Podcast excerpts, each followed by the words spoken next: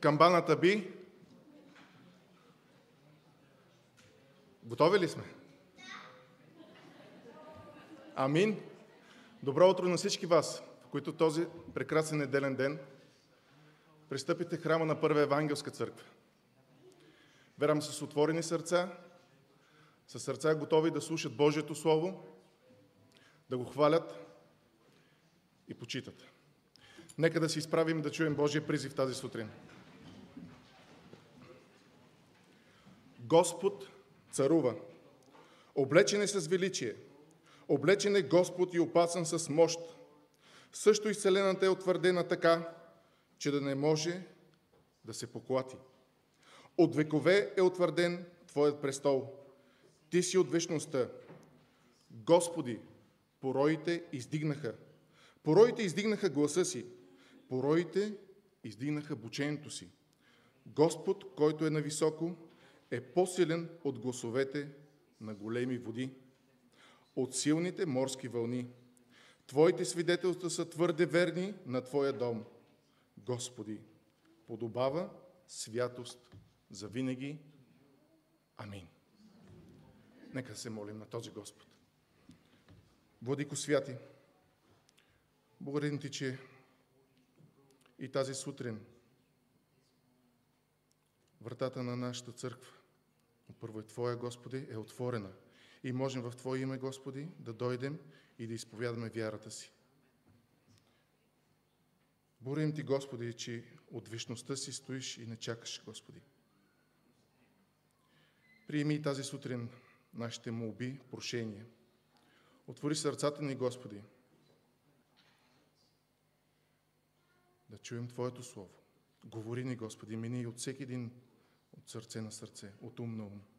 Отвори ни, Господи, да поразмислим всичко, което ще чуем. Борим Ти, Господи, и за общението, което ще имаме след това. За всичко, Господи. Наистина, нека този дом да го чувстваме дом и наш. С това те молим, Господи, и тази сутрин да се възрадваме, да те почитаме с радост. Бъди с нас. Амин. И ще започнем нашето хваление Амблок с три песни. Свят, свят, свят е Господ от евангелските песнарки номер 23. Следващата, след това Свят, свят, свят си Боже номер 6. И не знам защо благодата. Евангелска песен номер 386. Разбира се, ще бъдат прожектирани на екрана.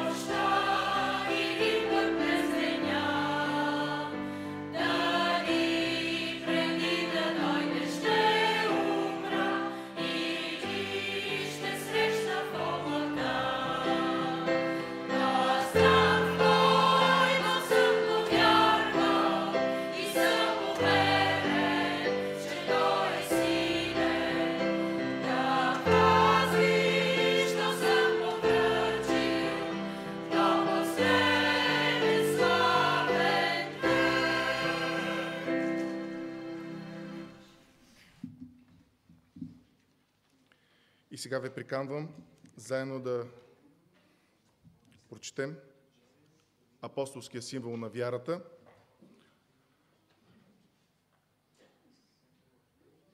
Сентенция на нашата вяра. И нека и тази сутрин да засвидетелстваме това, в което вярваме.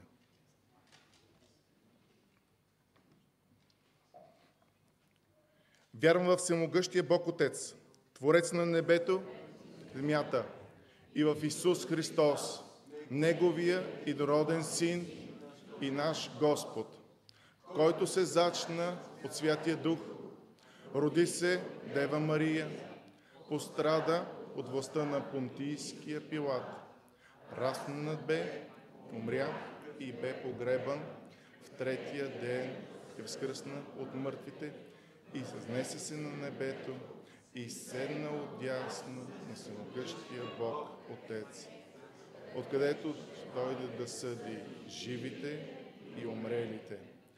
Вярвам в Святия Дух, Святата Вселенска Църква, в общението на светиите, прощението на греховете, във възкресението на тялото и във вечния живот. Амин. Амин. Насърчаваме да го научим и на Исус.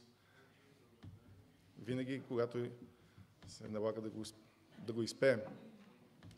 А нека сега да изпеем и следващата песен. Господ има отговор. Е още загове на Царство Божие, което за първи път ще се изпълня. Хора, ще се изпълни. Може да вземете своите места.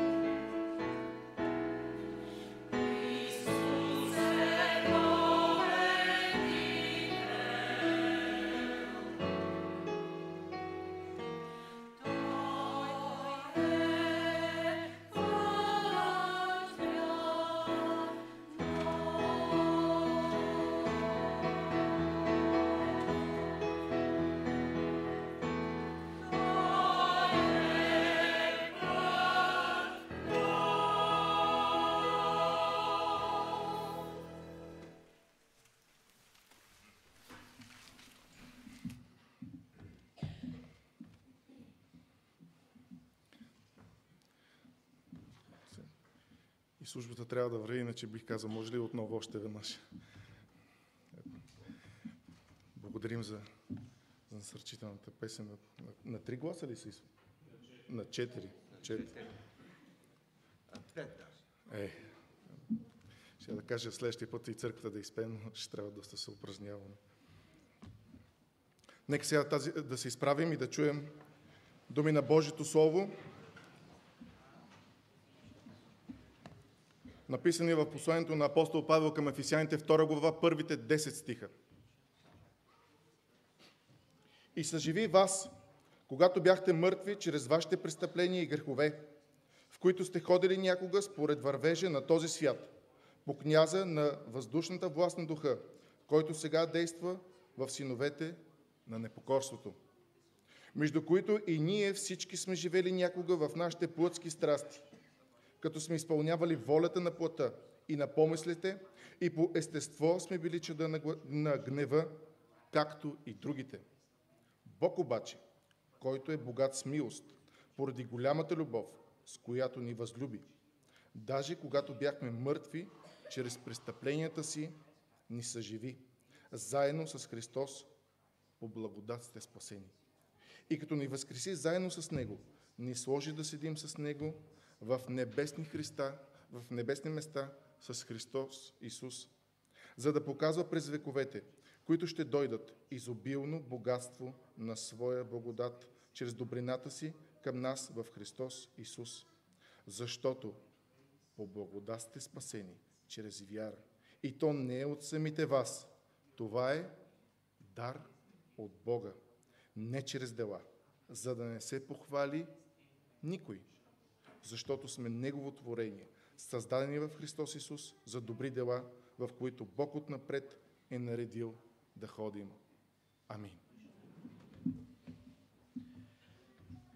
Господи Боже на силите, Творчи и Създатели на всичко видимо и невидимо, благодариме Ти за това, че си ни събрал около Твоя престол на благодат, около Твоето Слово, около о, Твоето изявление и Твоя призив е достигнал до нас. Благодарим Ти за това, че Святия Дух, за Него няма граници, нито в нашите тъмни дълбени на сърцата ни, когато са били в греха, нито в, в домовете ни, нито в обществото, в което ние живеем. Благодарим и Ти за Твоята промисъл, за спасението, което имаме в Исус Христос, за тази чудна благодат. Благодарим и Ти за реформаторите, които са а, чрез водителството на Святия Дух са се опълчили срещу порядки противни на, на Твоето Слово и на Твоята истина. И днес ние можем да се радваме на това наследство, което имаме, на това възстановяване на, на неща, които са били потулени, изопачени. Благодарим Ти за това, че можем да, да разбереме това Слово и можем да го приложим и за нас днес. Молим Те да очистиш всяко едно сърце, което е тук и всеки един, за когото сме дошли, да се застъпим в молитва, да бъдат простени греховете ни, да, бъдат, да бъдем очистени в съвестта, в ум, да обновиш умът ни. Благодарим и Ти за действието на Святия Дух, което не само ни спасява, но Той ни поддържа да бъдем в унисон с Твоята свята воля, да я следваме, да разбираме гласът Ти, това, което ни говориш, да разбираме съветите на, на осветените от Твоето Слово хора, да разбираме обстоятелствата, които са около нас. Молим Те за домовете ни, молим Те за близките ни, молим Те за хора, които се борят с зависимости, хора, които се борят с навици. Молим те, бъди милостив, бъди, бъди благосклонен и очакваме Твоята промяна за неща, за които купнееме да се случат. И молим Те да благословиш и възрастните, и болните хора, хора, които са сами понякога и много често сами, защото децата им са на друго място или в чужбина. Молим се Ти да дадеш своята благодат, а, за това как да отглеждат младите семейства децата, как а, по-възрастните да, нас, да бъдем добър пример, да наставляваме. Молим те, Боже, да благословиш събитията, които, които ние планираме като църква и да бъдем не вглъбени в себе си, а да бъдем отворени за този свят, който погива, да занесеме благата вест. Благодарим Ти, Господи, за а, църквите, които са Твои, които а, Ти ги създаваш а, и ние сме част от това видимо тяло Христово. Молим се за малките общества, за там, където няма проповедници, Ти да промислиш, да ни помагаш и ние да бъдем светлина в един свят на тъмнина, на заблуда. Молим Те за народа ни, да примахне суеверията, да примахне примесите на истина с полуистина или дори с лъжа и заблуда. Молим Те, Господи, за политиците, да ги смириш, да дадеш страх от Тебе, да дадеш онова управление, което, което не заслужаваме, но което е благодат от Тебе, за да имаме тих и спокоен живот и да има благовестието Ти, отворени врати, повече и повече хора да се обърнат към Тебе, да потушиш военните конфликти, да благословиш народа на Украина и на Русия и да смириш тези, които вършат това, което в момента виждаме да се случва. Има и милост към тях. Молим се, Господи, в името Ти и сега издигаме общо глас на молитва, като казваме Отче наш, който си на небесата, да се святи името Твое, да дойде царството Твое, да бъде волята Твоя, както на небето, така и на земята. Хлябът наш насъщни, дай го нам днес и прости ни дълговете наши, както и ние прощаваме на нашите дължници. И не ни въвеждай в изкушение, но избави нас от лукавия, защото е Твое царството и силата и славата во веки. Амин. Може да вземете своите места и нека да хвалим Господа. Да, време, време децата за неделния си урок могат да излязат. А преди да чуем проповедта тази сутрин, ще чуем още едно изпълнение на хора. Песента Могъща крепост.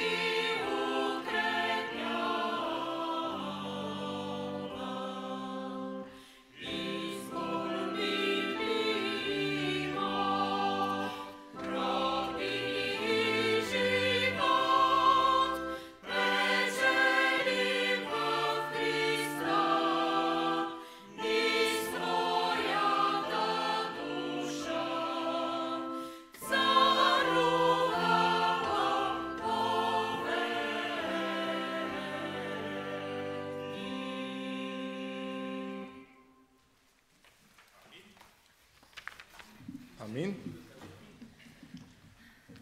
Могъща крепост.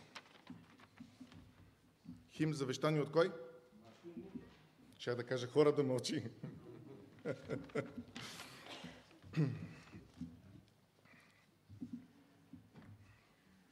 да. И с нея нека да си припомним, и това е част от днешната ни служба, делото на тези реформатори преди повече от 500 години.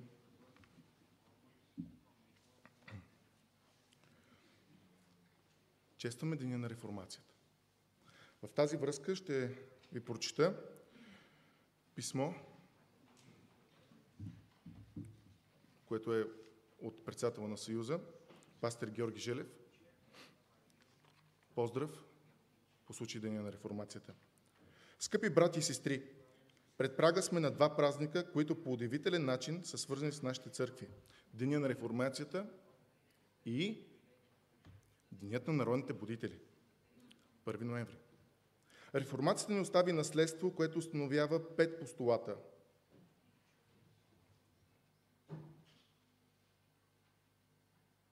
Знаем ли ги? Аз лично често си ги забравям, признавам си, но нека да ги изчетем отново. Сола, скриптура, само писанието.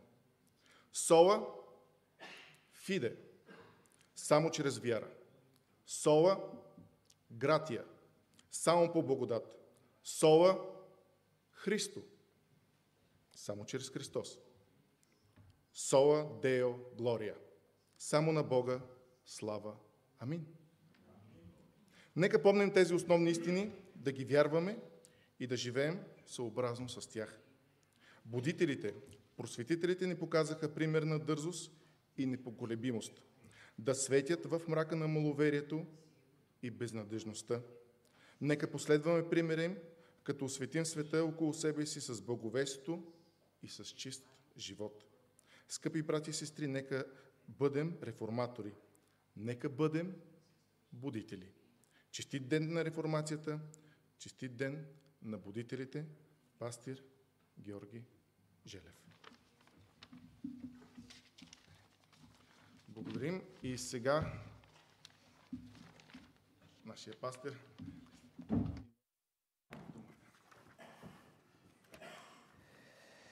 Скъпи брати, сестри и приятели,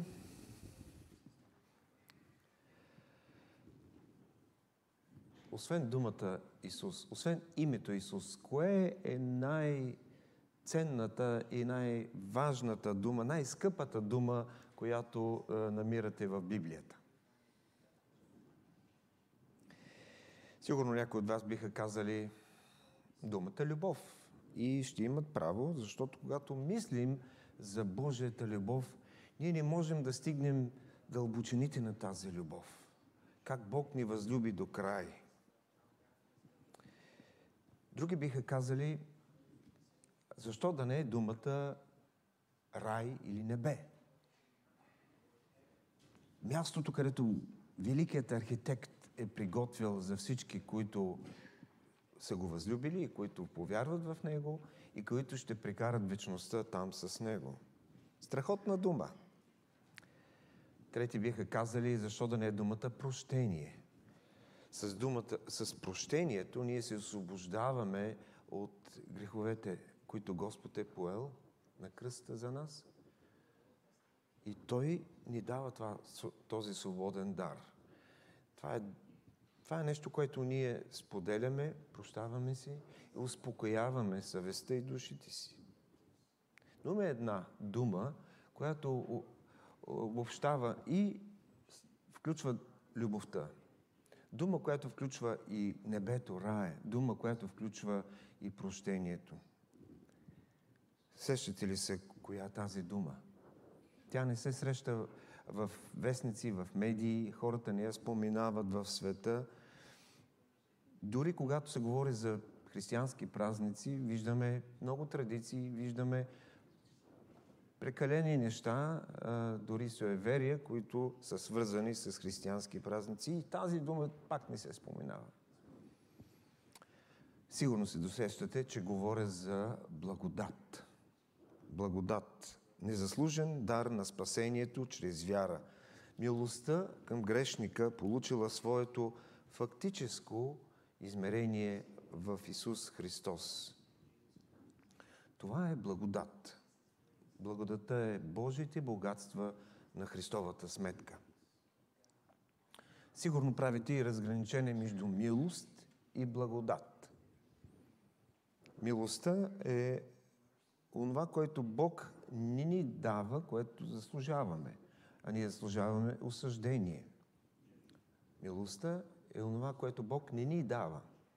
А благодата е онова, което Бог ни дава, което не заслужаваме. Бог ни дава спасение, което не заслужаваме. Така че те са някакси свързани, но все пак да правим тази разлика.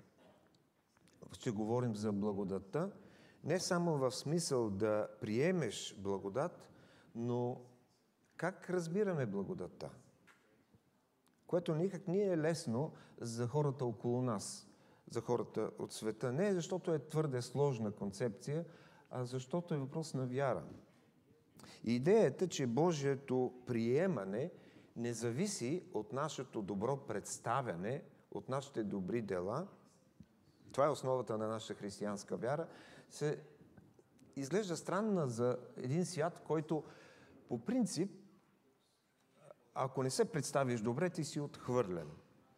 Младите хора се приемат в университетите възоснова на тяхното академично представяне. Спортистите се приемат в добрите а, клубове и отбори според своето атлетично представяне. Професионалистите се приемат в престижни а, компании, бизнес на базата на умения, на тестове, на които отговарят. Живеем просто в една култура, която е основана на нашето представяне. И всяка друга религия следва именно този модел. Зависи от това как се представяш пред Всевишния, както и те да си го представят. Този Всевишен. И никога не си сигурен за края. Как ще излезеш накрая. И понеже стана думата за религиите в света, нека да кажем, че това в много случаи е спорно понятие. Дали християнството е религия или не. Ако някой има предвид под религия вярване в това, кой е Бог? Какво е направил за нас? Кой съм аз? Какво е спасението? Да, християнството можем да кажем, че е религия. Но повечето хора в света говорят за религия. Когато говорят за религия, те няма предвид вяра, а поведение. За тях религията е сбор от правила за поведение, които водят до принадлежност към дадена група. С други думи, ако се държиш според правилата, ако правиш тези и тези традиции, тогава ти принадлежиш на а, Бога. И Библията обаче ясно казва, че всички ние сме грешни и се намираме под Божието осъждение и Божият гняв. Първородният грях, който се предава от поколение на поколение, ни поставя под Божието наказание. Ето защо всички хора, когато се родят и когато дойдат на тази земя, се нуждаят от новорождение. Трябва да бъдем спасени от нашите грехове, вложени в нас от Адам. И ако отречем, че сме грешни, Йоанн казва в своето първо послание, първа глава, че ние лъжем себе си. Истината е, че много често хората са слепи за своите грехове и много по-лесно за нас да виждаме, дори след като сме повярвали, да виждаме греховете на другите, да виждаме пропуските на другите,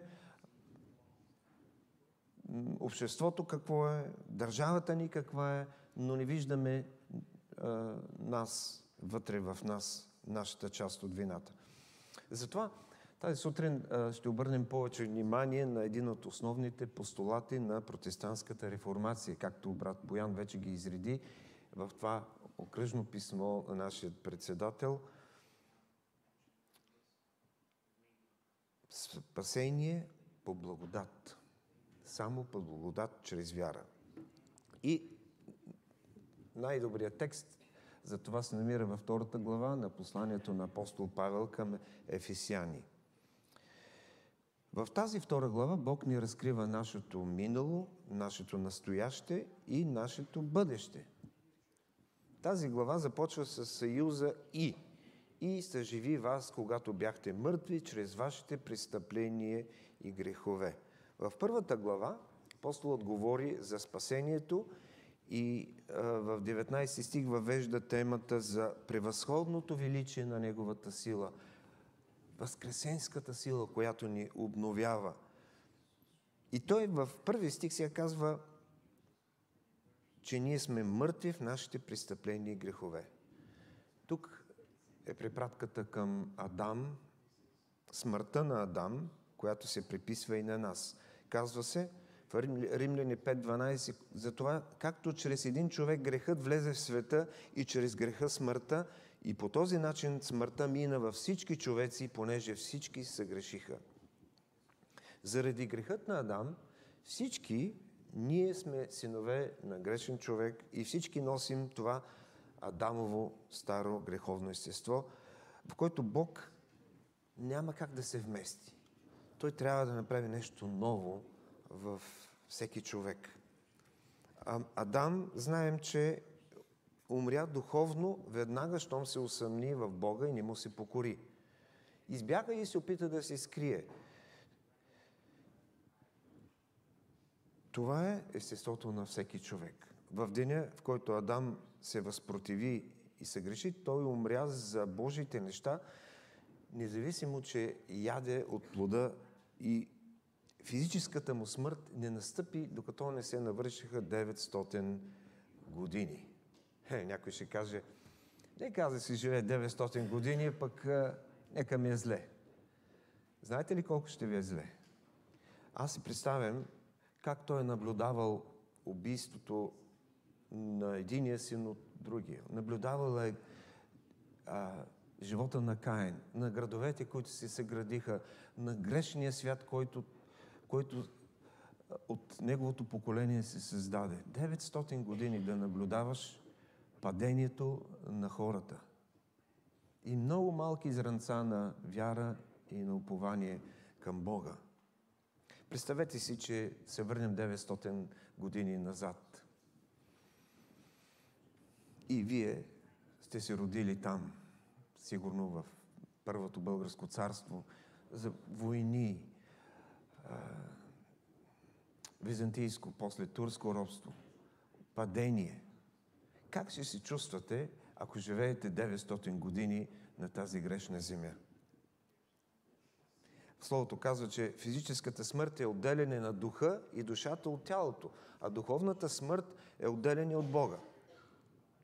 И след като първият човек се греши, той пренесе същото греховно естество на цялото потомство. Единствено, действието на Святия Дух, работата на Святия Дух в състояние да жегне съвестта на човека, на който да е човек в този свят, и само Святия Дух е в състояние да промени някого. И той го прави. Святия Дух започна да се движи още след грехопадението на Адам и се изяви в пълна сила чрез Божите люди, чрез избраното потомство, чрез пророците и чрез денът на Педесятница. И все още и днес мъртвите могат да чуят заради делото на Святия Дух. Бог обаче – се казва в четвърти до 6 стих, който е богат с милост, поради голямата любов, с която ни възлюби, даже когато бяхме мъртви чрез престъпленията си, ни съживи заедно с Христос, по благодат сте спасени. И като ни възкреси заедно с Него, сложени да седим с Него в небесни места в Христос Исус. Има един, е, една думичка обаче, и това е много важно. След като три стиха той говори за грехът на човека, за нашите отклонения, за това колко безнадежни и мрачни са човешките дни без Бога. Тук настъпва една рязка промяна. Бог се намесва в местата, където царува смърт, където има грях, със своята милост. Той не изчерпва запасите от своята милост и не закъснява. И днес това е така. Той има изобилие от милост и благодат, защото е безграничен Бог, безкрайен Бог. И това, от което ние се нуждаем е да предадем себе си, живота си, да повярваме в Него. Една жена от Северозапада, която никога не била напуснала, напускала своето село, по една програма за възрастни хора отишла на морето за първ път в живота си. Тя никога не, виждала, не била виждала толкова вода, толкова голямо пространство, шир, море. Когато го видяла, очите се напълнили с сълзи и попитали защо е така. Не мога, казва, да остана равнодушна. Плача, защото виждам единственото нещо, което виждам в живота си в изобилие. Нещо, което е безкрайно. Бог разполага, скъпи брати и сестри, с океан, не с море, с океан от милост и благодат, достатъчна да ни спаси, достатъчна да ни докосне, достатъчна да ни раздруса и да промени нашето състояние, независимо какво е то. И както казва един автор, Бог ни е привдигнал от едно духовно гробище. И след като говори за миналото, апостолът в един стих казва и за сегашното ни положение и за бъдещето ни положение. Като ни възкреси с Него, сложени да седим с Него в небесни места в Христос Исус. Това е сегашното ни положение. Ние сме тук, но чрез вяра и по Божията благодат, ако сме в Христос, ние седим в небесни места. Едно място, което Той е приготвил.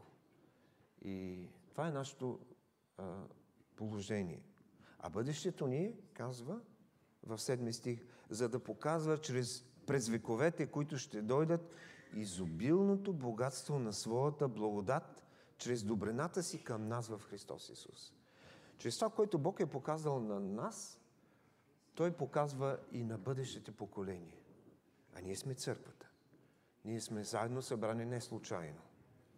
Не защото сме най- свързани с роднински връзки или защото сме най-любимите или са най-големите приятели на света.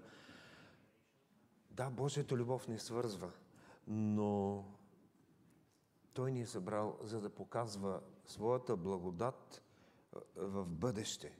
За другите, за тези, които ни наблюдават, за тези, на които ние сме добро свидетелство. И трябва да бъдем такова. Така че тези 10 стиха довеждат до край частта, която разглежда миналото, настоящето и бъдещето на вярващи. Бяхме мъртви в своите престъпления и грехове. Бог ни спаси чрез своята благодат и ни поставя в небесни места в Христос Исус. И един ден ще показваме и показваме благодата на Бога. Затова много хора, когато ги попитаме дали са вярващи, дали имат увереност в спасението, казвам, надявам се да бъда спасен. Надявам се. Не бих се осменил да изкажа такова твърдение, защото не знам какво ще стане в бъдеще. Знам ли какво утре ще се случи с мене? Словото ни казва, че трябва и можем да бъдем напълно уверени в това, че онзи, който е започнал добро дело в нас и във вас, ще, го, ще ни усъвършенства до деня на Исус Христос. Филипяни 1.6. Това, което е започнал Бог в нас, не е случайно и няма да бъде а, на празно. Той ще ни усъвършенства. И ако сме Божии деца, дори и да се отклоним от Него за известно време, Той винаги ще проправи път обратно за нас. Винаги ще ни върне, защото единствено чрез благодата ние сме спасени и тази благодат ни поддържа и ни държи. Нашето спасение е завършено и ние можем да бъдем уверени в своето спасение. Причината е вярата. Вярата е инструмент за спасение. Единственият елемент, който грешника трябва да притежава за извършване на спасението. И да, тук се казва, че и тя е дар от Бога. И тук е спекулацията на други, които не искат да се освободят от а, своите грехове, искат да си живеят в това състояние. Казват, да, ама Бог, ако не ми е дал вяра, аз как ще се спася? Бог отговаря много ясно на друго място в своето слово и затова трябва да го четем. Той казва, че вярата идва от слушане на Божието Слово, от четене на Божието Слово, от изучаване на Божието Слово, от приемане на Божието Слово. И ако искаме да, ако някой иска да повярва в Христос, трябва да слуша Божието Слово, трябва да се да следва Божието Слово. Тогава Бог ще даде вяра на всички, които обръщат внимание на Словото на благовестието, което се намира вътре. Тези, които казват, че не могат да повярват, всъщност казват, аз не искам да се откажа от греховете си. Не можем да им помогнем, ако те не искат. И накрая в стих 10 апостолът казва, че вярващите, църквата е едно негово творение, чудно, невероятно творение, съставено от уникални хора, изкупени и спасени по благодат. Така, по един невероятен начин завършва тази втора глава, в която ключовата дума е благодат. С нея започва посланието към Ефисяни и с нея завършва, като, бихме казали, като една панделка върху един добре опакован подарък за нас. Защото спасението е подарък и ние го приемаме с благодарност. Подходящо, тъй като благодата е Божия дар. И така, а, Стария завет говори за милост, но изглежда ни откриваме много от благодата му. Така ли е наистина? Когато Стария завет, четете Стария завет, вие срещате думата милост. И понякога е Божията милост към Неговия народ, понякога е Божието осъждение към Неговия народ. В първото изявление за Божието милост и осъждение се намира в книгата Изход 20 глава, 5 и 6 стихове. Това е, така да се каже, декалога, 10 заповеди и в 5 и 6 стих казва Аз, Господ Твоят Бог, съм Бог ревнив, който въздавам беззаконието на бащите върху децата до третото и четвъртото поколение на онези, които ме мразят.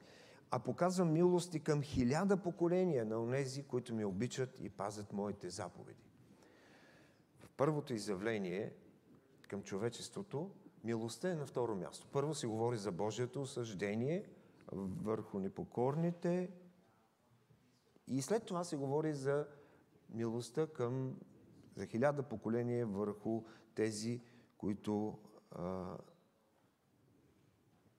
а, са Божи, следват Божиите заповеди. Божият завет, е, Синайският завет е условен. Затова това е редът. Първо е осъждението към човека, действието на Святия Дух, който обвинява човека, след това идва милостта. Обаче какво се случва в 34 глава на книгата Изход? Виждаме същия текст, но в обратен ред. Първо се говори за милостта, че Божията милост е върху хиляда поколения и след това е осъждението върху три, три или четири поколения. Кои са тези три или четири поколения? Това са възраст, хората в един дом, обичайно в един дом.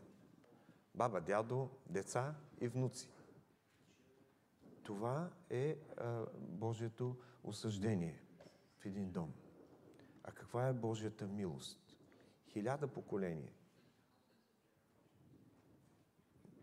Според статистиката или историческите данни, много сме назад от хиляда поколения.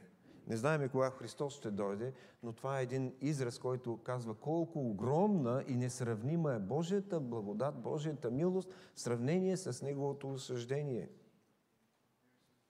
Бог, всички тези неща са несравними. Защо е тази промяна от изход 20 глава към изход 34 глава? Защо е наблигът върху, първо върху Божията милост, след това осъждението? Защото Народа, както знаете, след като Моисей, Моисей се забави на планината, се греши, направи теле, идол и Бог се разгниви доста хора загинаха. Бог постанови отново тези правила. Ние живеем в това време. Когато следваме идоли, когато следваме, е, е, живеем в идолопоклонство, хората около нас, обществото ни е такова.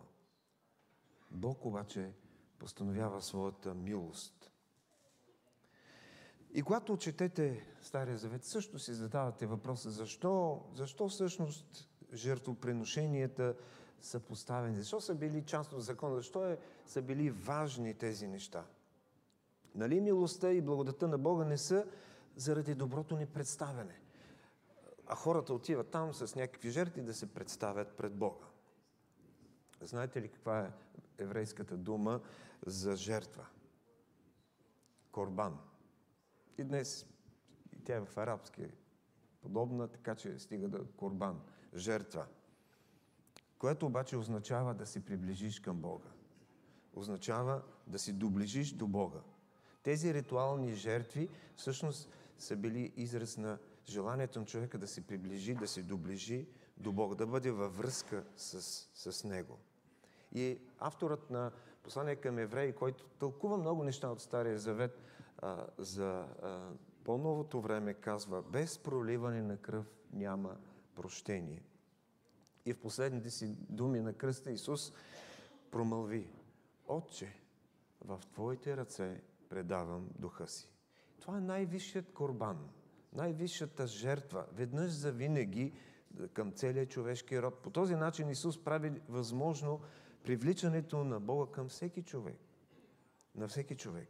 Тези, които повярват, това тяхно приближаване към Исус служи като една непосредствена връзка с Бог Отец.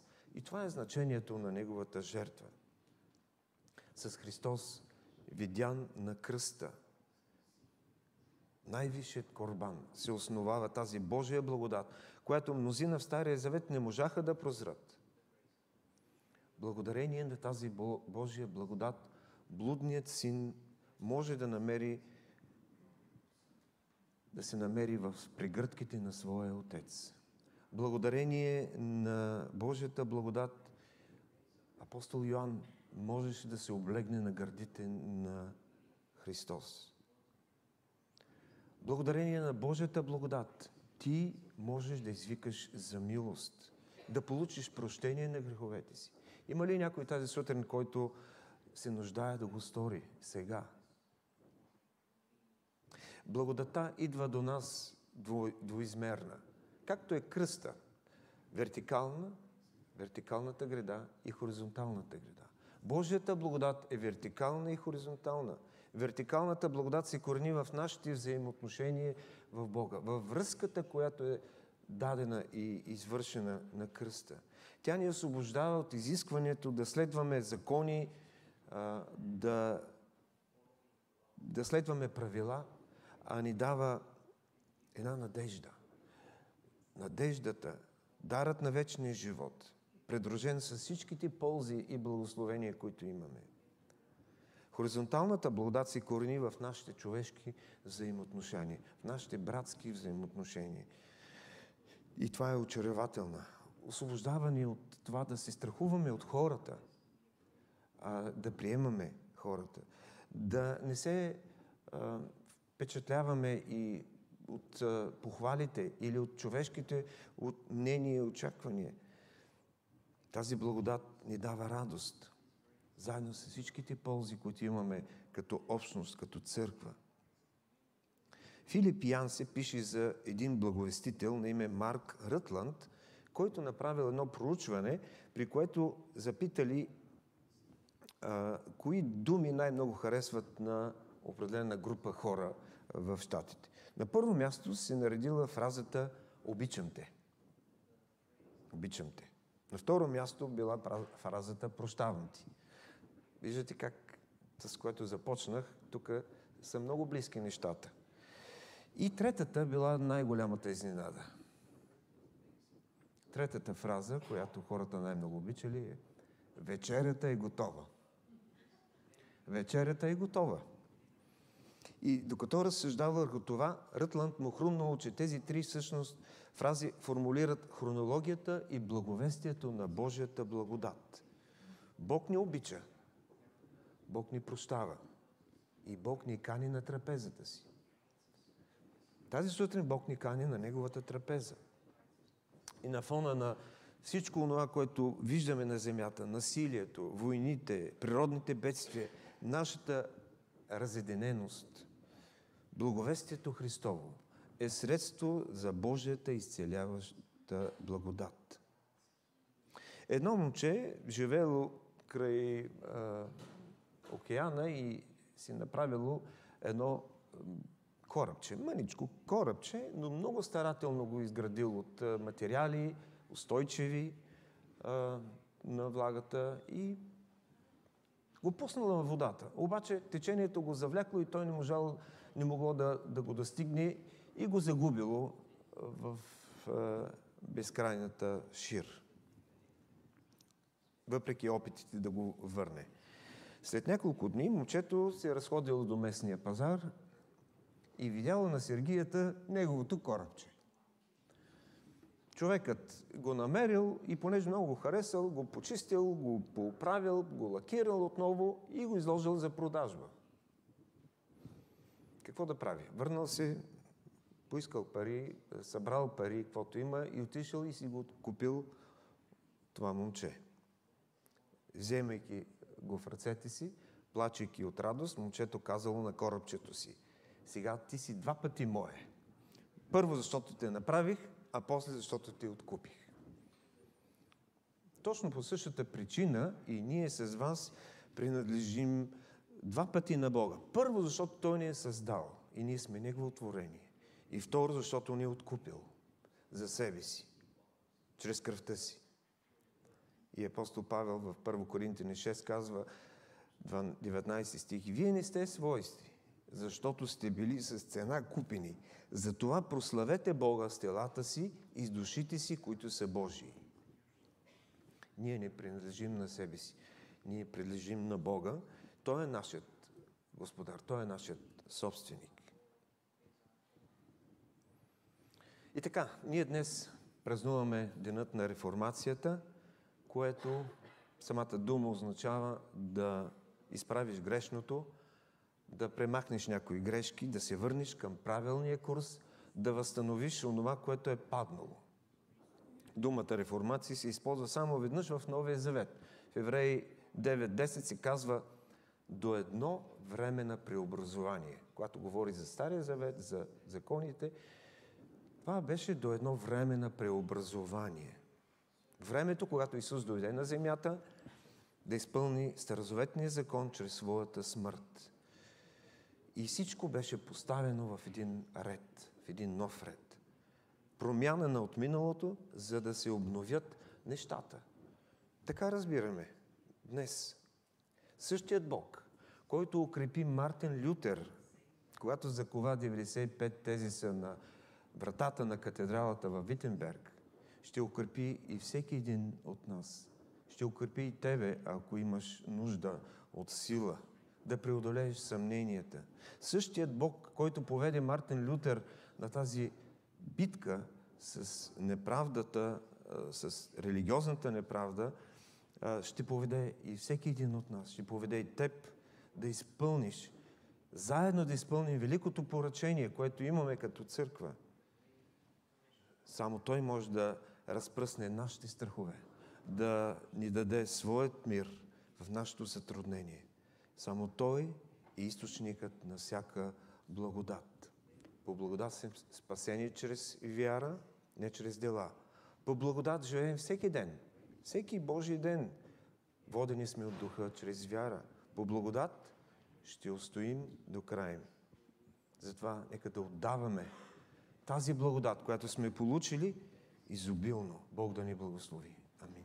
Спасителю, благодарим ти за това, което имаме чрез вяра в Тебе, чрез спасението, което е благодарение на делото на кръста, чрез тази чудна благодат.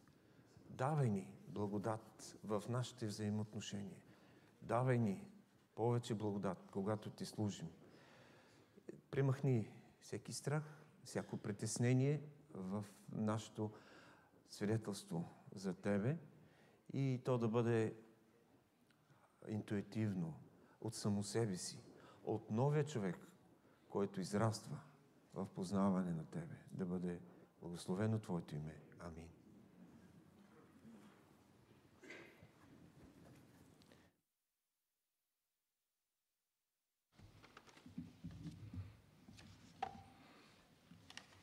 Благодарим за проповедта. Аз лично за себе си ми припомни това, че сме двойно принадлежащи на Господа, създадени, изкупени. И нека да го славим, този, който е платил твърде, прежде, висока цена за нас. Следващата, следващия хим. Могъща крепост е Бог наш. Текст, с основа на взимстван от Псалом 18, 2, 18.2. Господ е скала моя, крепост моя и избавител мой. Текстът е на Мартин Лутер. Забележете и музиката е на Мартин Лутер. Могъща крепост е Бог наш. Песен по време на която ще мине и дискусия за нуждите на църквата.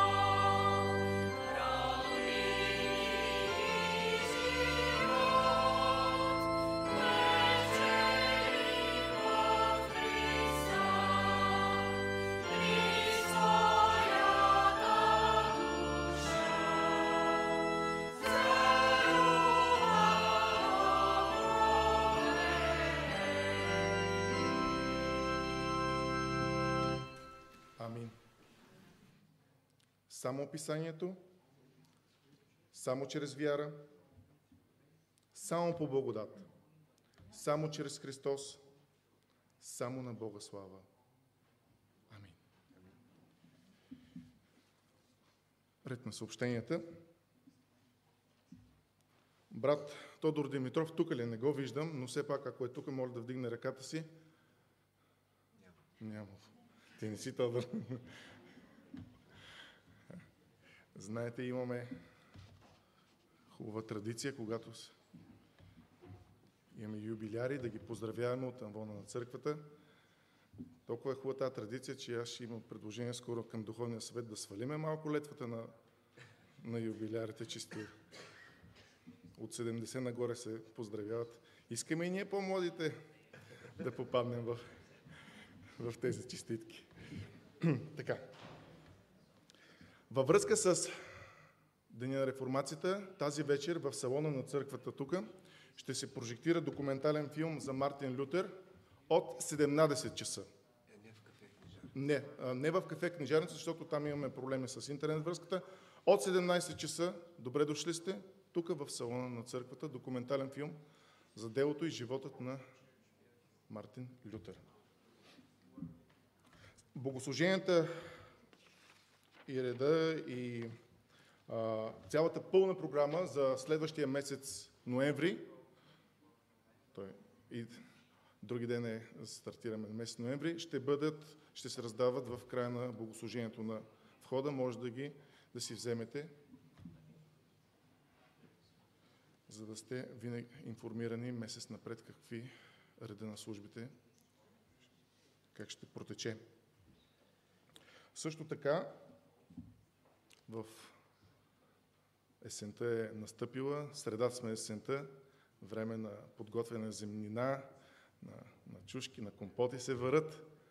И времето идва и по, обикновено по това време ние пък се подготвяме за какво? За абонаментни. Духовната зимнина следва. Така че в тази връзка имаме две а, предстоящи съобщения. Именно в, днеска в а, Нежарницата стартират а, записване за новите календари за 2023 година, за вестник Зорница също така, може да го откриете, както и новата книга на пастир Игнатов. Също така, от днеска започва и абонамента на хляб за всеки ден, за, както казахме, за следващата 2023 година. Хляб за всеки ден ще излиза веднъж в годишно в една книжка за цялата година.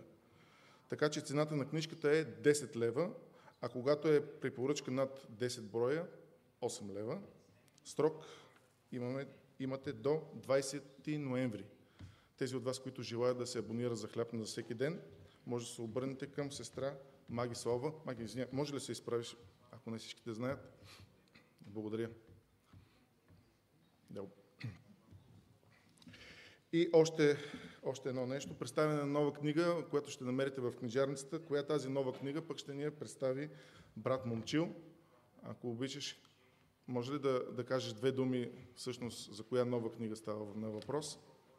Може да излезеш или от место. Ники, ще му...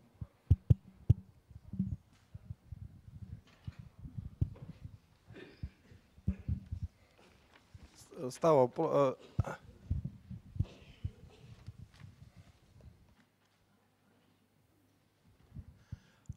Става въпрос за а, книгата, класическа, поредицата класическо християнско наследство а, има така нова визия и първата книга от а, тази нова визия на Джон Ноуен, който е един от а, така най-големите политани.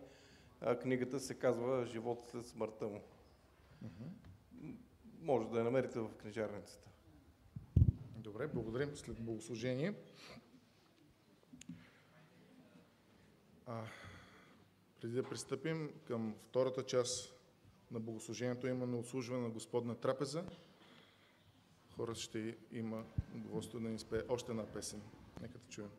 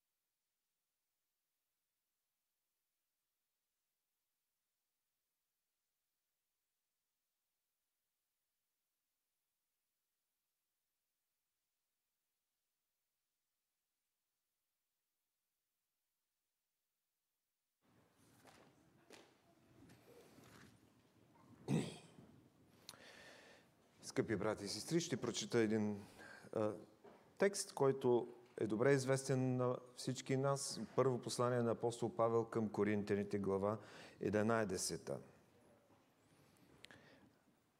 От стих 17 до 32. Защото първо слушам, че когато се събирате в църква, става ли разделение помежду ви, участи вярвам в това. Защото е нужно да има и разделение между вас, за да стане явно кои са одобрените помежду ви. И така, когато така се събирате заедно, не е възможно да едете Господната вечеря, защото на яденето всеки бърза да вземе своята вечеря преди другите и така един остава гладен, на друг се напива. Какво къщи ли нямате, където да ядете и пиете? Или презирате Божията църква и засрамвате тези, които нямат нищо? Какво да ви кажа? Да ви похваля ли за това? Няма да ви похваля. Защото аз от Господа приех това, което ви предадох, че Господ Исус през нощта, когато беше предаден, взе хляб и като благодари, разчупи и каза, това е моето тяло, което е разчупено за вас. Това правете за мое възпоминание. Така взе и чашата след вечерята и каза, тази чаша е новият завет в моята кръв. Това правете всеки път, когато пиете за мое възпоминание. Защото всеки път, когато пиете този хляб и пиете тази чаша, възвестявайте смъртта на Господа, докато дойде Той. Затова, който яде хляба или пие Господната чаша недостойно, ще бъде виновен за грях против тялото и кръвта на Господа. Но да изпитва човек себе си и така да яде от хляба и да пие от чашата. Защото който яде и пие без да разпознае Господнето тяло, той яде и пие осъждане на себе си. Поради тази причина мнозина между вас са слаби и болнави, а доста и са починали. Но ако разпознавахме сами себе си, нямаше да бъдем съдени. А когато биваме съдени от Господа, с това се наказваме, за да не бъдем осъдени заедно със света. Амин. Този така добре познат на всички вас текст, който често четем в началото на Господната трапеза, която взимаме, ни казва три неща – причината за порицанието на апостола към коринските християни, причината да възпоменаваме, да, да празнуваме Господната трапеза и причината да внимаваме. Причините да внимаваме. Първо е порицанието. Той ги порицава за това, че според техния обичай, които са имали преди Господната трапеза да имат обща храна, обща, общо, общо хранене, което е било част от традициите на първата комуна християни. Не знаем дали се е практикувало във всички църкви по, в първи век, но в Коринт е било така. И имало е голямо разединение. Никой не се съобразявал с другия. Всеки изпреварвал. Всеки иска да, да хапне повече, да пине повече и за малко закъснелите оставало нищо. Това причинявало разделение. И аз си мисля, какво означава това за нас днес? Да, ние нямаме общо хранене. В доста църкви има хранене след Господната трапеза. Интересно е какво се случва. Но ние нямаме. Какви са причините за разделение помежду ни, които биха препятствали участието в Господната трапеза. Социално-економическо не е толкова. Но когато помислим за разделението по политически партии предпочитания, то става вече страшно. Нека да изпитаме себе си. Допускаме ли разделение на каквато е да е основа помежду ни? Или сме обединени около главата, която държи тялото? което ръководи тялото. Причините за порицание какви ще бъдат за всеки един от нас, които биха препятствали участието ни? Нека да се замислим и да решим да ги отстраним. Второто нещо е причината да възпоминаваме смъртта на Господа. Причината да сме тук, причината да участваме. Цената, с която Той е изкупил нашия грех. Цената, която е платена. Божията благодат, която е невероятна, за която до сега говорихме. За това, че Той не само ни е сътворил, за това, че не само ни е изкупил, но също ни прави съпричастни, съпричастни на тази смърт. Сараспнах се с Христос. И сега не аз живея, но Той живее в мен. Чувстваме ли се сараспнати с Него? Каква е причината? Сърцата ни трептят ли, когато трябва да пристъпим и да участваме? Това е велико дело и голяма причина да участваме, да осъзнаеме измеренията на Неговото спасение, на Неговата любов, Неговата милост и благодат. И третата, причината за да внимаваме. Да изпитва човек себе си. Той говори за вярващи хора. Ако някой няма увереност в спасението, той не трябва да участва. Но дори и да имаме тази увереност, дори, да знаем, че сме преминали от смърт в живот, може да има неща, които не сме изповядали. Може би има неща, които допускаме. Може би има неща, които, за които не сме се подготвили в този момент. А, а времето за подготовка може да бъде непосредствено или дни преди това. В много а, църкви призива е да има а, денът преди Господната трапеза, има пост за, а, за изпитване на себе си. Четах за едно малко момченце, което написало, то е било на 7 години трябвало да участва а, в първото причастие. Според традицията на църквата в Южна Франция е събитието. И то написало едно писмо. Скъпи Исусе, не искам тази година а, за Рождество никакъв подарък. Искам само да, да ми благословиш да участвам, да бъда готов да участвам в това първо причастие и да благословиш баща ми, който е на фронта. Годината е 1939 година, начало на войната. Да го предпазиш от войните действия, от бойните действия и нас да предпазиш по-скоро да свърши войната. 39 година. Момчето е на 7 години. Това писмо е открито миналата година в едно нощно шкафче в домът, където е живел това семейство.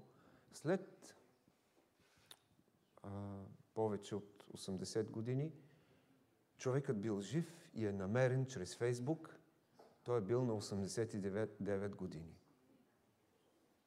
Но това, което той е написал, говори за нуждата от подготовка за участие в Господната трапеза. Нека Бог да изпита сърцата ни, нека Бог да, да ни благослови така, че да участваме с а, благодарност, с сериозност и с поклонение. Нека се молим. Нека да се изправим. Господи, благодарим Ти за това, което си извършил на кръста. Благодарим Ти за делото на спасението, в което ние нямаме никакво участие. Само очакваш да приемем и да Те възлюбим от цялото сърце. И ние днес купнеем да бъдем единени с Тебе и купнеем да Ти си поклоним в дух и истина. Купнеем да, да живеем живот достоен за името, което носим. Благодарим Ти за всичко. Те молим да прегледаш сърцата ни, да прегледаш взаимоотношенията ни, да издигнеш любовта ни и взаимоотношенията на такова ниво, което да бъде достойно свидетелство в света около нас. Ние признаваме нашата недостойност, недостойнство, но приемаме Твоето достоинство белите дрехи на правдата, с която Ти си ни облякал. И за това ни помогни да израстваме в познаване на Тебе. Молим Те да благословиш хляба и виното, да ги осветиш и да приемеме с благодарност това, което Ти си приготвил на своята трапеза за нас. В името на Исус се молим. Амин.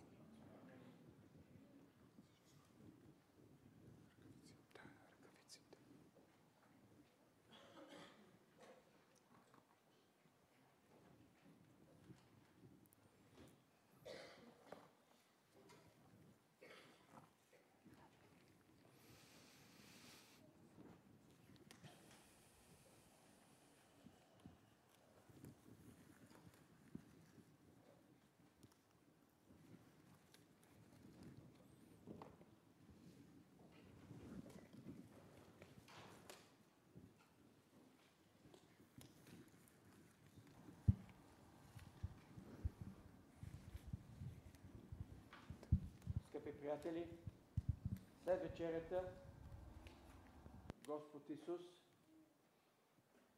взе хляб, благодари, разчупи и каза, вземете, това е моето тяло, което се дава за вас. Господи, помогни ни с вяра да приемем този хляб като образ на Твоето тяло. Молим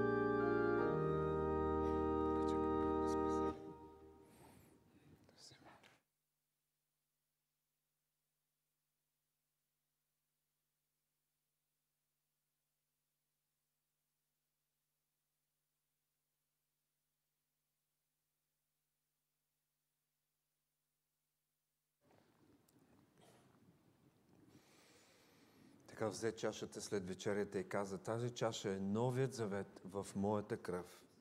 Това правете всеки път, когато пиете за мое възпоминание. Господи, не е важно как ни издигаме чашата, но важно, че Ти беше издигнат на кръста за нас, за нашите грехове. Благодарим Ти за капките, пролята кръв на Голгота. Благодарим Ти за очистващата сила на тази кръв, която ни помага да се справяме с всичките трудности, всичките зависимости, всичките затруднения и всичките препятствия. Ти имаш силата чрез тази кръв да бъде благословено Твоето име.